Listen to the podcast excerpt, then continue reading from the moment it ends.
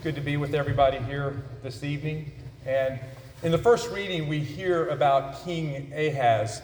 And the king is having a little trouble believing that the power of God will be greater than the power of his enemies that he is currently battling. And then in the gospel reading, we hear of Joseph who is having the same kind of trouble, but it's with the mystery the mystery of the incarnation and what has happened to Mary because she is now pregnant.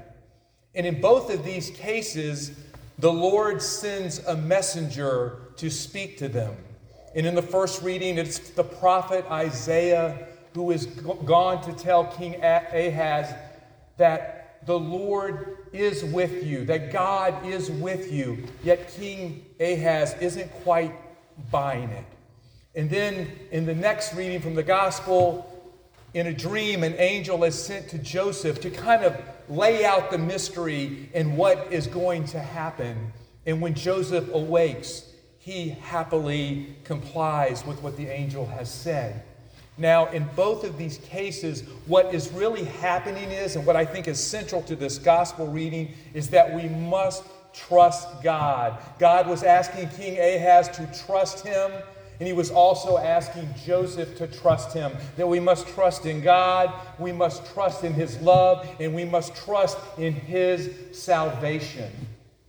So now let's go back to the first reading. King Ahaz fighting these enemies. Well, what are the enemies that you and I have today?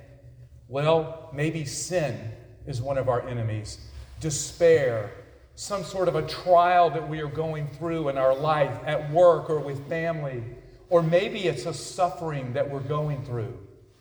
But in many ways, these can be enemies to who God is calling us to be in our spiritual life. It can actually dampen and hurt our spiritual life if we are more like King Ahaz, believing that the power of God is not enough to overcome whatever it is that we have going on in our life. So I want to share a story. I was talking to a young man um, last week, and he has a friend who needs a double lung transplant. And they've gone to Duke University, they've talked to all of these different places, and nobody will take his case. Yet, as he's going to visit this man who needs the double lung transfer, he says, I am so incredibly amazed by the faith that this man lying in this bed has in front of the potential that he will most likely die soon.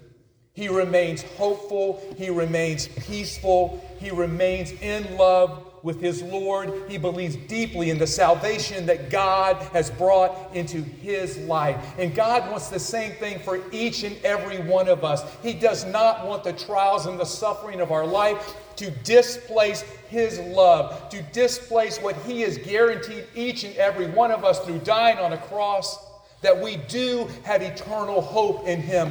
And as Father Tom and I were talking back here in the back of the sacristy, Father Tom looked at me and he said, There's nothing that God doesn't do to always draw us back to himself. And that includes all of the enemies that we have in our life. If we just turn to him, he will use even those things to draw us back and closer in relationship with him. So now, when I think about St. Joseph, it's like, okay, there was this mystery of the incarnation, right? And there are many times in my life where things seem mysterious. And what I mean by that is there's a perfectly rational explanation for what's going on in this situation. And I think I can fix it and I can control it, but I can't reach it. Yet it has an influence and an impact on who I am and how I live my life out. Let me give you an example. My family, right now is going through all kinds of trials my mom, my dad, and my sister. And everything I have tried to do to help them has been rejected. I've been turned away, and I don't know what to do. And so this can create a lot of angst and maybe even a little anger and frustration that I know what needs to be done. I know how I can control the situation, but I can't do anything because they will not let me in. Now, what is God calling me to do? How is God calling me into closer relationship in this situation? And all we have to do is look at the fourth candle for Advent peace. That's the solution for me in that situation. The mystery is solved. The mystery is that I don't have control over it, but if I give Jesus control over my heart, He can give me peace even in the midst of that struggle and that situation that just I want to fix, but I can't. Where in your life right now do you have something you want to fix? And it's creating angst and difficulty in your life. Tonight, the Lord is saying, Give the control over to me, and I'll give you my peace. Give the control over to me, and I will give you hope. Give the control over to me, and I will fill you with a love that is beyond anything that you are currently struggling with. Maybe you are suffering with something physically. You're going through a trial right now. What I want you to do is to surrender it and that doesn't mean to give it over to God, that means to actually invite God into the situation. Because so many things in our life that will never be removed from who we are, but if God is in that place, if God is firmly immersed and residing there, He can give us what we need, which we cannot do on our own. Now, I love gifts. If you ask my wife, I would rather have 35 gifts, I admitted, Father Tom, than to get one big gift because I just love opening the gifts up.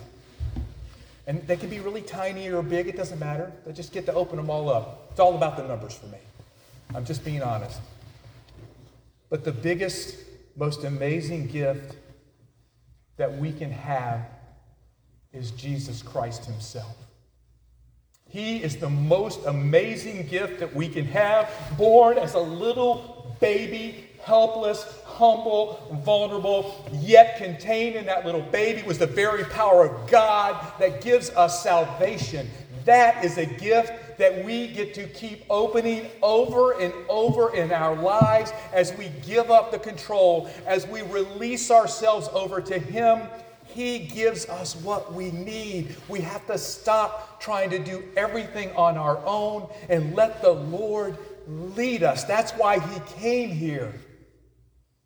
And I love the fact that the Lord has left His Holy Spirit with us to guide us through the rest of our lives. So, one last thing. In the second reading, I love, I love St. Paul. He gets me fired up. And he's like, he says, I, Apostle Paul, have been set apart for the gospel of God. Well, guess what? Every single person here tonight, you too have been set apart for the gospel of God. You too have been called to a higher level. You too, by virtue of the incarnation, Jesus pouring himself into our humanity, has elevated each and every one of us. We are special in God's eyes, and there is nothing of this world, nothing of this world that can take that away from us. So if there's anything in your life right now where you haven't invited God into it, where you haven't said, Lord, I surrender, do it right now. Let him in because he is Emmanuel, God with us.